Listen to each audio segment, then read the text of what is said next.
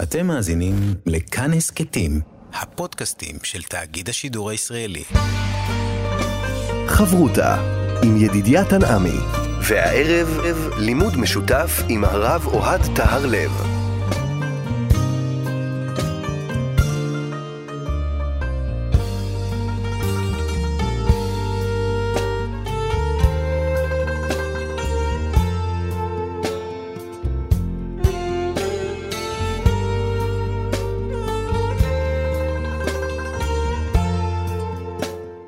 שלום כאן מורשת, חברותא לימוד משותף עם רבנים ואנשי חינוך בנושא תנ"ך, הלכה ואמונה. היום אנחנו לומדים אגדה יחד עם הרב אוהד תיארלר, ראש מדרשת אות לידנבאום מרבני בית הלל. וכאן ליד המיקרופון ידידיה תנעמי, שלום לך כבוד הרב. שלום לך ידידיה ולמאזינים. אנחנו נלמד היום אגדה שעוסקת בעניין של תשובה וצריך לראות איזה מבטים שונים של התשובה. כן, אה, ימי הרחמים והסליחות.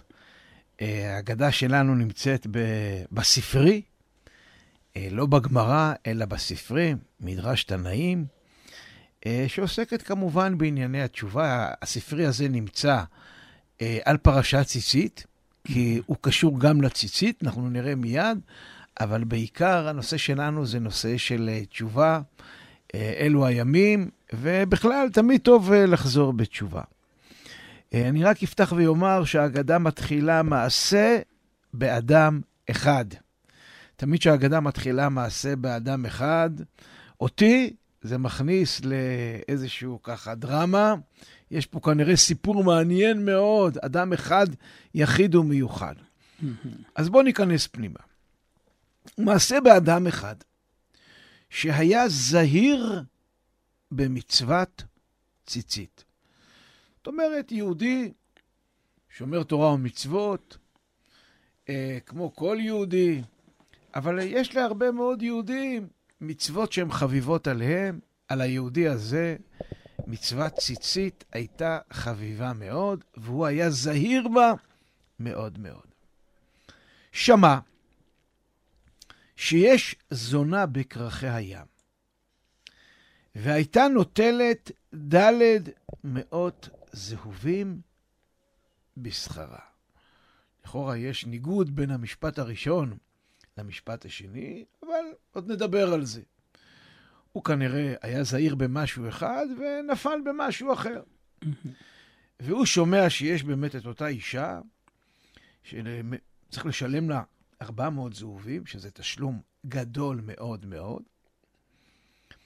כנראה היה יהודי בעל יכולת, או שהוא אסף את הכסף, שיגר לה 400 זהובים. שם צריך לשלם מראש, זה לא אחר כך, זה מראש, עושה העברה, וקבעה לו זמן. היא קובעת לו מתי להגיע. כיוון שהגיע זמנו, בא וישב לו על פתח ביתה. מתיישב בפתח, מחכה בחוץ. נכנסה שפחתה ואמרה לה, זה אותו האיש שקבעתי לו זמן, הרי הוא יושב על פתח הבית. יש לה מזכירה, הכל מסודר. יש לה מזכירה, הכל מסודר, לא עלינו. כן, היא קובעת זמנים, הבן אדם מגיע, קובעים מראש, אישה מבוקשת. אמרה לה, ייכנס.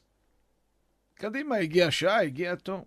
כיוון שנכנס, הציע לו שבע מיטות, אחת של כסף ואחת של זהב, והיא הייתה בעליונה. לכאורה, אחת כסף, אחת זהב, אחת כסף, אחת זהב, אה, משהו כזה, זאת אומרת שיהיה מעניין, אתה עולה שבע, שבע, שבע מיטות, והיא נמצאת למעלה.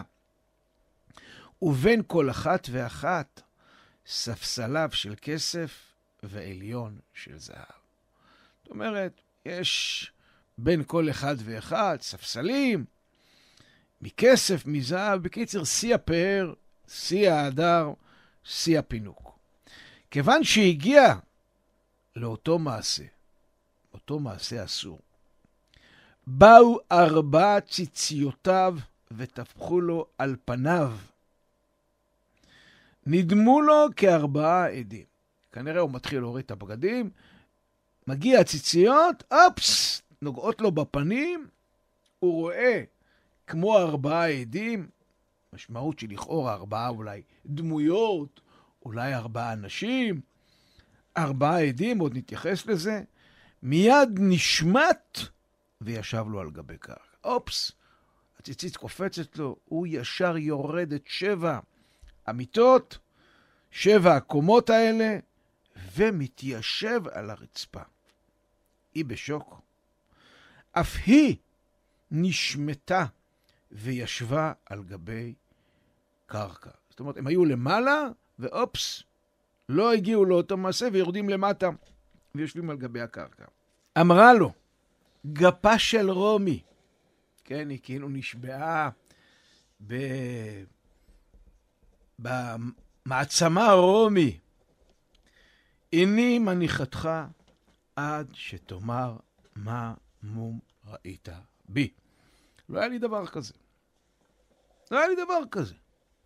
כל כך הרבה כסף שילמת, באת ממקום כל כך רחוק, לכרכי הים. הגעת עד הרגע, ואתה הולך, יורד למטה. מה קרה פה? אמר לה העבודה, גם לשון שבועה, לא ראיתי בך מום שאין כיופייך בכל העולם. את האישה הכי יפה בעולם. אלא, מצווה קלה ציוונו השם אלוהינו, וכתוב בה, אני השם אלוהיכם, אני השם אלוהיכם בית פעמים. כמובן, הוא התכוון למצוות ציצית. למה כתוב פעמיים? אני השם אלוהיכם. אני עתיד לשלם שכר. אני השם אלוהיכם עתיד להיפרע. זאת אומרת, למה כתוב פעמיים? כי על העתיד. תקיים את הציצית, אני משלם לך שכר. לא תקיים את הציצית, אני נפרע ממך. אין חוכמות. זאת אומרת, הוא כנראה הבין שהציצית שה... הזאת שעלתה לו לנגד עיניו, שנגעה לו, באה על פניו, רמזה לו על משהו. בא להגן עליו. בא להגן עליו, והוא הלך וירד למטה. אמרה לו, העבודה, כן, הפעם היא נשבעת בלשון שלו. איני מניחתך עד שתכתוב לי שמך ושם עירך ושם מדרשך שאתה למד בו תורה. אתה כותב לי פה את הפרטים שלך. שם, כן, היו כותבים פעם שם, כמו שאנחנו נוהגים לכתוב בכתובות, אוהד יהושע בן שלמה, שם האבא, זה השם המשפחה, ככה היית מוכר. מאיזה עיר באת? ושם מדרשך, באיזה בית מדרש אתה לומד, איזה ישיבה. טוב, היא גם לא אמרה לו למה, אבל תכתוב לי את הפרטים שלך, אני רוצה לזכור אותך. וכתב לה שמו, ושם עירו, ושם רבו, ושם מדרשו שלמד בו תורה. שים לב, הוא הוסיף לה את הרב. שם של הרב, כן. היא לא ביקשה את הרב, אבל הוא הוסיף לה את הרב. והלך. עמדה ובזבזה את כל ממונה. הייתה אישה עשירה גדולה מאוד. שליש למלכות, מיסים. שליש לעניים, אנשים מסכנים, ושליש נטלה עמה. ובאת ועמדה בבית מדרשו של רבי חייא. זה היה בית המדרש שאותו תלמיד למד. למד שם. כן. אמרה לו, רבי, גיירני. כך היה מקובל. היית בא לרב של הישיבה, שהוא יגייר. לא כמו היום, שאתה צריך... בית דין, בית תהליך. דין, אישור של הרבנות, כל רב מגייר. למה את באה אליי? אמר לה, שמא עינייך נתת באחד מזה לתלמידים? מה קרה? דווקא לפה את באה? למה לא הלכת לפה, לשם? מה? אני לא מכיר אותך, מאיפה באת לי? אולי היא הייתה סלבס, יכול להיות שהיא הייתה מוכרת, כך שעוד יותר הוא הבין. הביטוי שמא עינייך נתת באחד מן התלמידים, יש לו כמובן משמעות uh, כפולה. הוציאה לו כתב שבידה, את הפרטים של אותו תלמיד. כן, והראתה לו. אומר המדרש, אומר הספרי, אמר לו, שחה במקרך. זאת אומרת, הוא הולך לתלמיד ואומר, הנה המקח שלך, אשתך. אותן המצעות שהציע לך באיסור, תציע לך בהיתר. זה מתן שכרה בעולם הזה, ובעולם הבא איני יודע כמה. כלומר, היא הייתה מוכרת, זאת שהגיעה. כנראה היא הייתה מוכרת, הייתה ידועה, העולם הכיר אותה, והוא הבין הרב, הוא אומר לו, הוא הבין, כנראה נפל לו האסימון, או שהיא סיפרה לו את כל מה שהיה, mm-hmm. והוא אומר, תשמע, אתה... זה מתן שכרה בעולם הזה של אותה אישה שהיא זוכה בך. בעולם הבא איני יודע כמה. זאת אומרת, הוא בעצם אומר לו, אתה מדהים, איזה אדם גדול אתה. היא זוכה בך. קח אותה. כן. אני גם יכול לקרוא את זה בצורה כזאת, את הנקודה הייתי שם, תציע לך בהיתר, ואז זה סיכום של ההגדה, זה מתן שכרה של מצווה ציצית בעולם הזה, ובעולם הבא איני יודע כמה. נכון, כמובן שאפשר לקרוא את זה ככה, כן. וזה בסדר גמור, אבל זה בעצם אותו דבר. Mm-hmm. כי תראה מה המצווה ציצית עשתה, הוא נכון. זכה, כן? כן?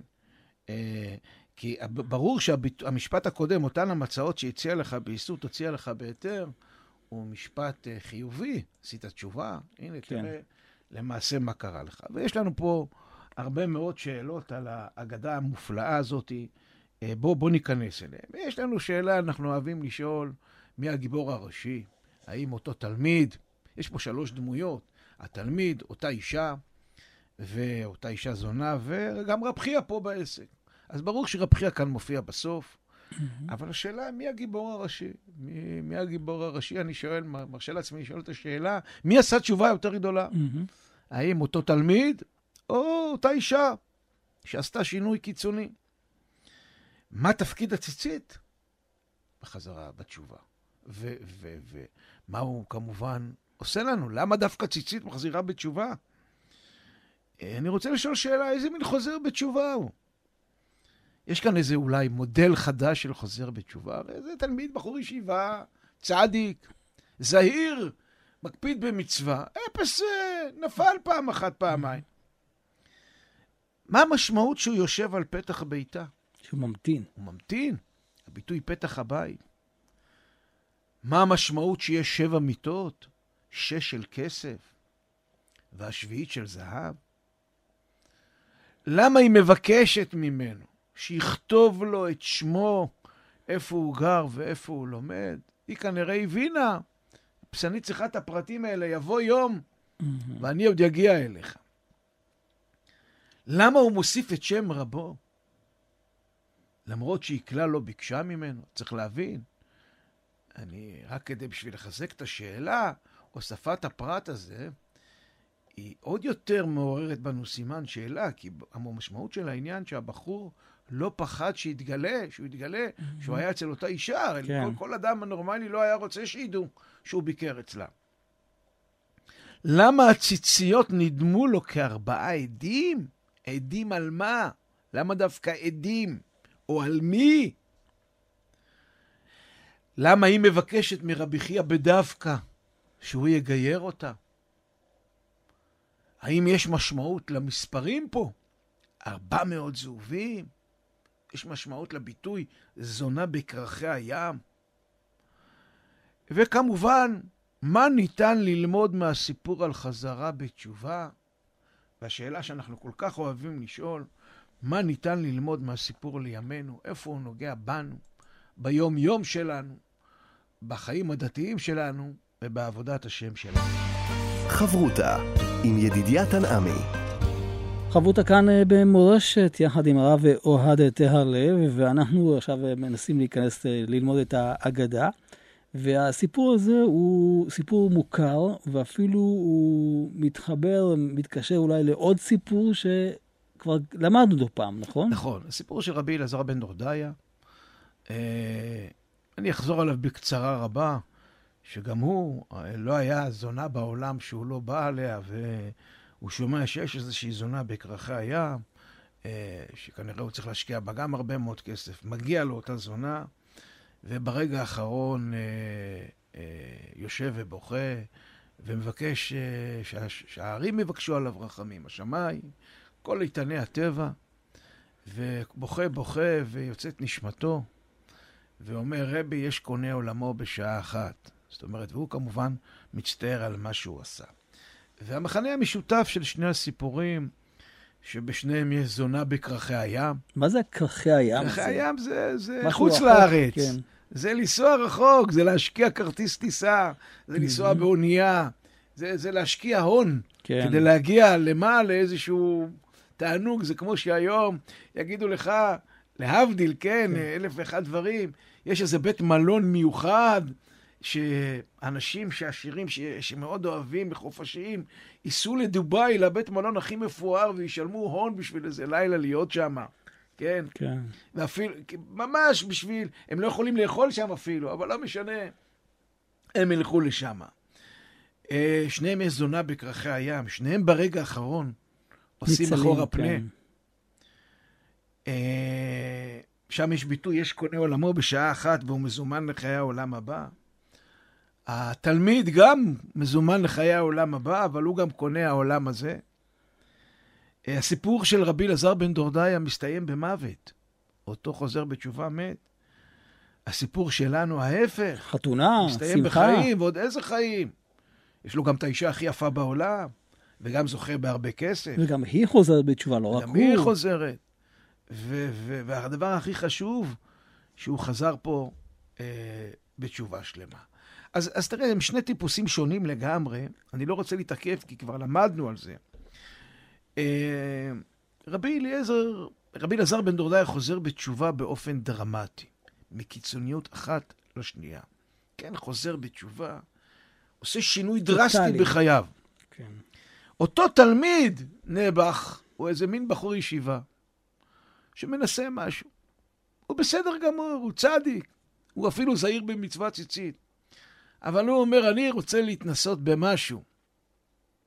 הוא לא רוצה להפסיד משהו, איזה תענוג שנמצא בעולם מתוך איזשהו יצר, אה, אה, מתוך איזשהו יצר, אבל הוא לא כמו רבי אלעזר בן דורדיה, שגם לו כבר קוראים רבה. לא, אצלנו שים לב שלא קוראים mm-hmm, לו את mm-hmm. השם שלו. כן. אדם אחד. אדם אחד, פתחנו ואמרנו.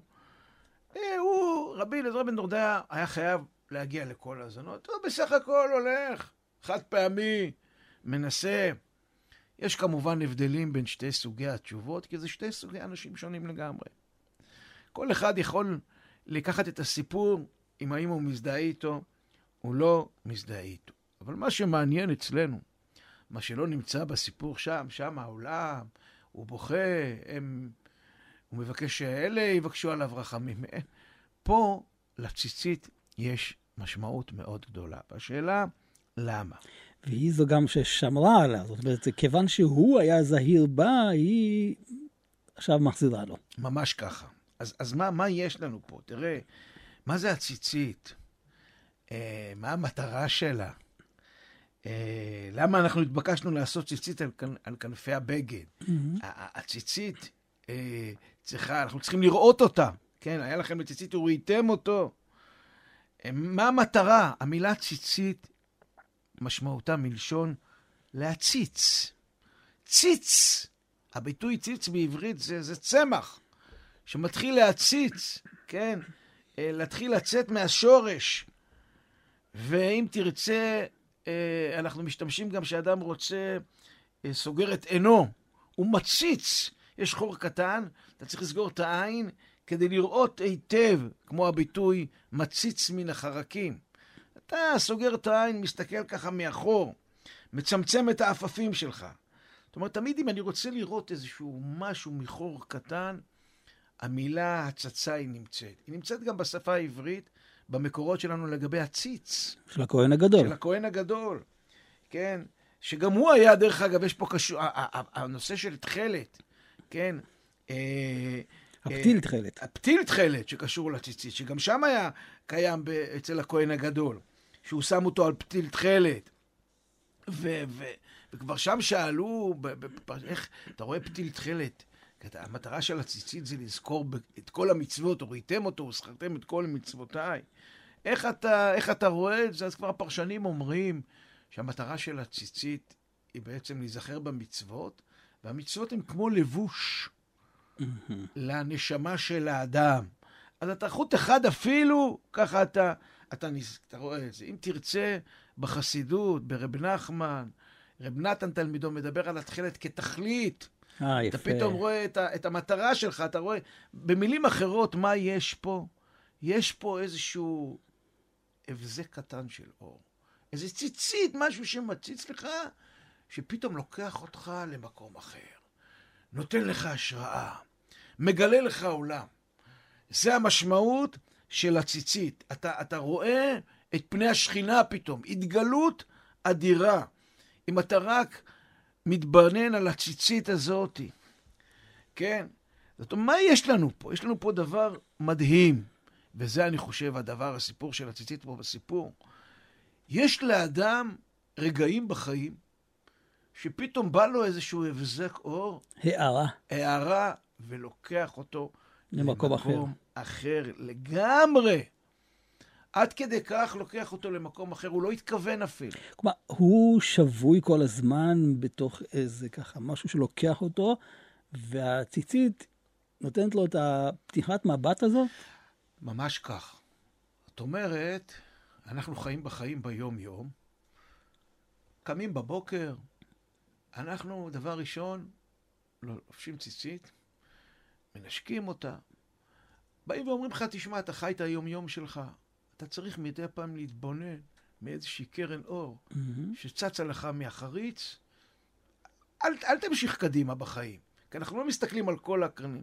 יש קרני אור שיפתחו לך וישנו לך את החיים.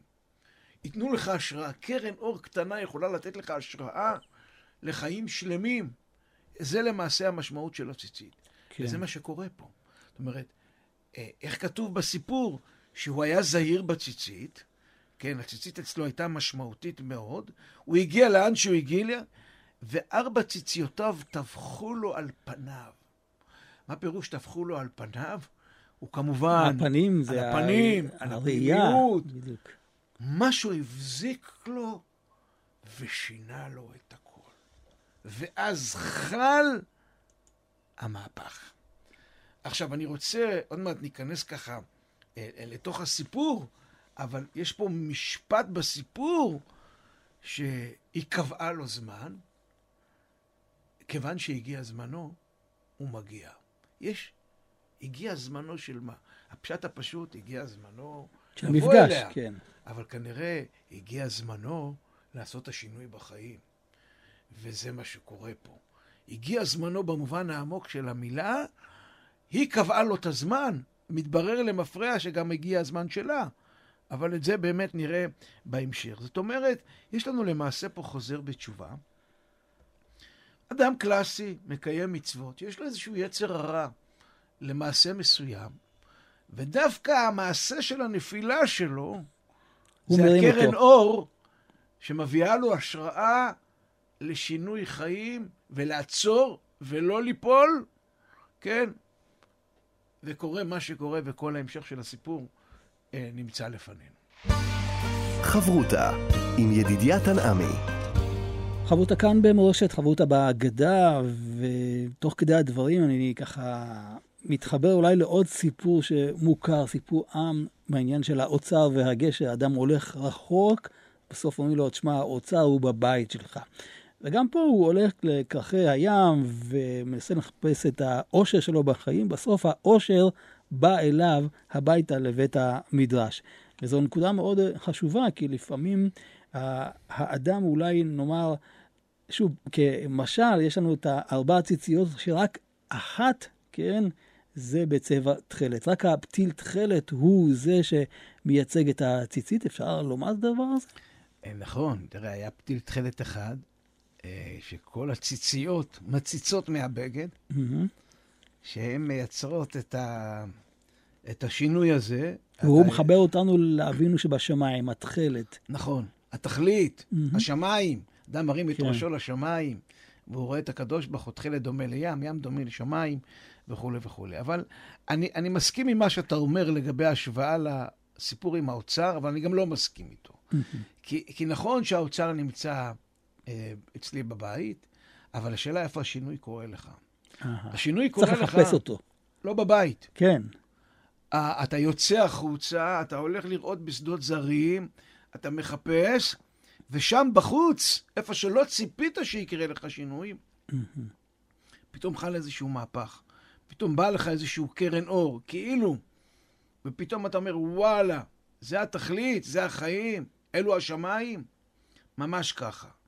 וזה כמובן מזמין אותי, אותנו, להיכנס, לחזור לסיפור שלנו. אבל אני רוצה לשאול עוד שאלה שתהיה ככה ברקע.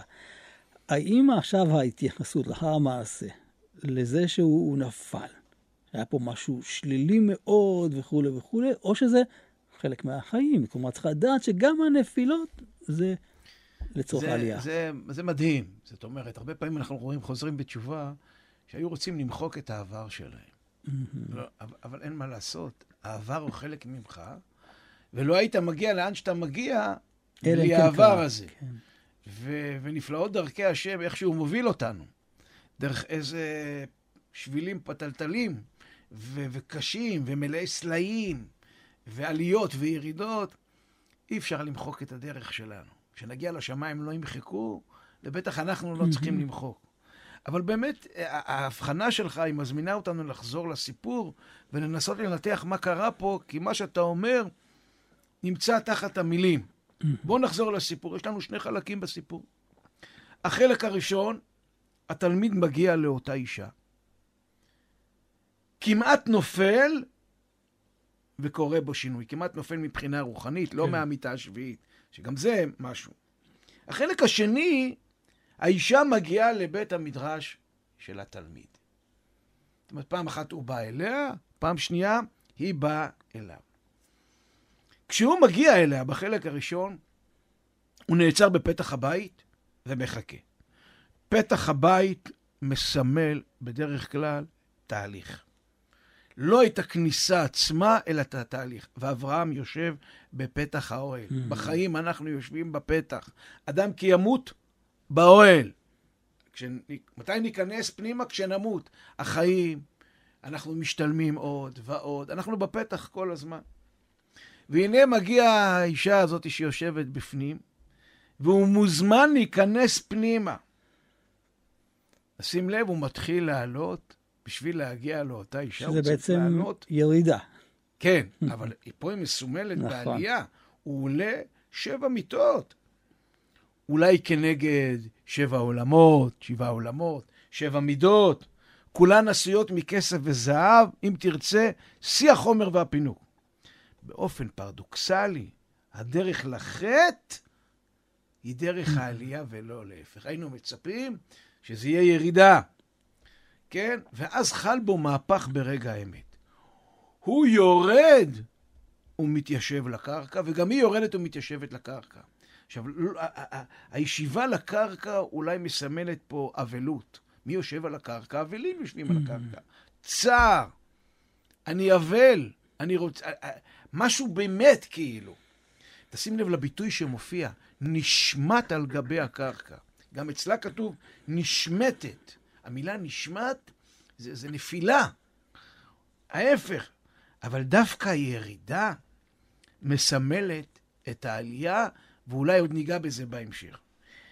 היא מבקשת, כשהם נמצאים על הקרקע, כן, אה, שהוא ירשום את הפרטים שלו. את התעודת זהות שלו. את התעודת זהות שלו. בית המדרש מעידה על הבקשה של השייכות. הרי למה היא צריכה לדעת מאיזה בית מדרש הוא גדל? לאיזה חברה, כן. אתה, אתה כזה, אתה כזה, אתה כזה, איזה, איזה תפיסת עולם יש לך, מה הזהות שלך? היא רוצה להבין מאיפה הוא מגיע, מה המקורות שלו. והוא מתנדב, כמו שאמרנו, לכתוב גם את שם רבו. מי בעצם לימד אותו, איך הוא הגיע לדרגה הרוחנית הזאת. כן. והוא לא חושש, כמו שאמרנו, שהעולם ידע ממעשהו, או כמעט ממעשהו. הוא בא ואומר, חלק מהתעודת זהות שלי, זה הסיפור הזה. זה הרב שלי. ולרב שלי קוראים רב חייא, שנותן לו חיים. חיים. וואו. בעצירה שלו, בירידה שלו לקרקע, גם היא עוברת במקביל תהליך. גם היא יורדת. הוא מצליח לעורר בעצירה, או אם תרצה, הציצית שמעוררת בו, והכוח שלה כל כך חזק, שמעוררת גם בה שינוי. מה שאומר לנו שחזרה בתשובה אמיתית משפיעה לא רק על השב בתשובה, אלא גם על אלו ששותפים לאותו מעשה, שהם גם חלק מהסיפור. היא, האישה הזאת, היא מוכרת כמעט את כל נכסיה החומריים. כן? הנכסים החומריים, אם תרצה, הם הלבושים שלה. כן? הלבושים שמקבילים לציצית, שהיא הלבוש שלו. זאת אומרת, הלבוש שלו מצליח לעורר בו משהו, לעורר במשהו, משהו אחרת, והיא מוכרת את לבושיה. מה גם כן, יש פה משהו סמלי, כי אותה זונה בדרך כלל הייתה מורידה את בגדיה, אבל היא מוכרת את הבגדים הצועים, והנה היא הולכת ללבוש פה בגדים אחרים, היא יוצאת במסע להידבק באותו תלמיד. היא מגיעה לבית המדרש ומבקשת להתגייר על מנת להתחתן עם אותו תלמיד, לכאורה. ורב חייא מבין שזה לא גיור אינטרסנטי, כן? יש פה ש... מהפך. יש פה מהפך, אלא יש כאן משהו מאוד עמוק. שהוא אומר, שמא נתת את עינייך באותו תלמיד, זה לא רק משהו חיצוני, אלא נתת את עינייך באותו דבר מיוחד שהיה באותו תלמיד. העין הטובה שיש בו? העין הטובה שיש בו, אבל הדבר המיוחד, כי הנושא של העין והראייה מאוד קשורים לציצית, או ראיתם אותו. Mm-hmm. וזאת אומרת, היא הצליחה לראות את הדבר העמוק של אותו תלמיד. לא במובן השלילי, כן?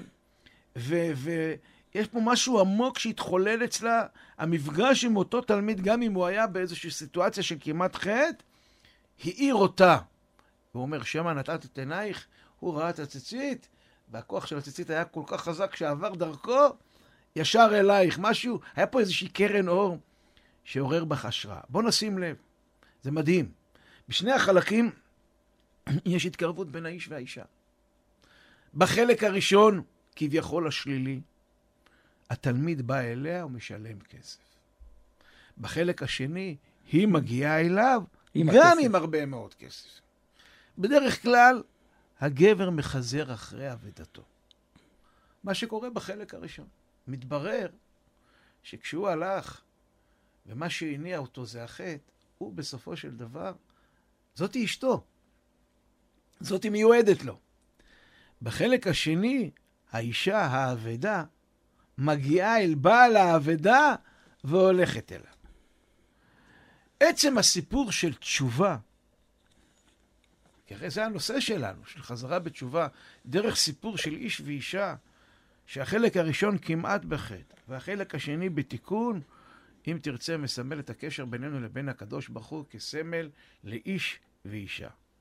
לפעמים אדם מחפש את עצמו, וחלק מהתהליך של החיפוש העצמי זה דרך החטא.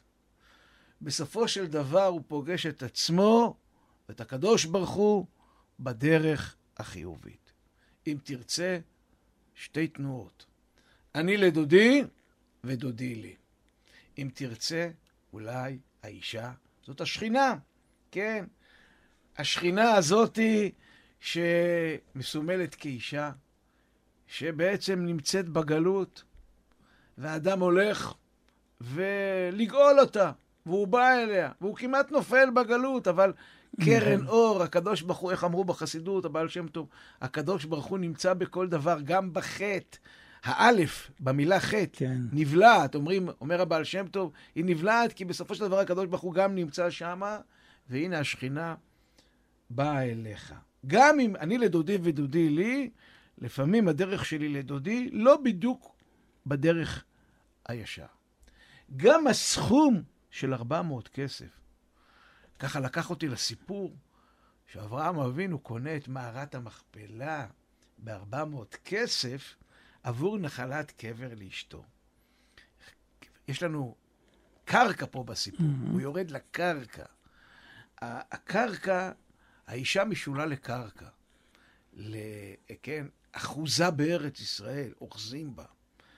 הקרקע קיימת בצורה מאוד דומיננטית בסיפור שלנו, גם יש פה איזושהי נקודה שוויונית, ששניהם יושבים על הקרקע. זאת אומרת, חל שינוי בכל אחד באותה נקודה, והנה בסופו של דבר הם באים והם, ומתקשרים דרך 400 כסף. אם תרצה 400 כסף שהוא משלם, הוא כאילו מקדש אותה בהתחלה.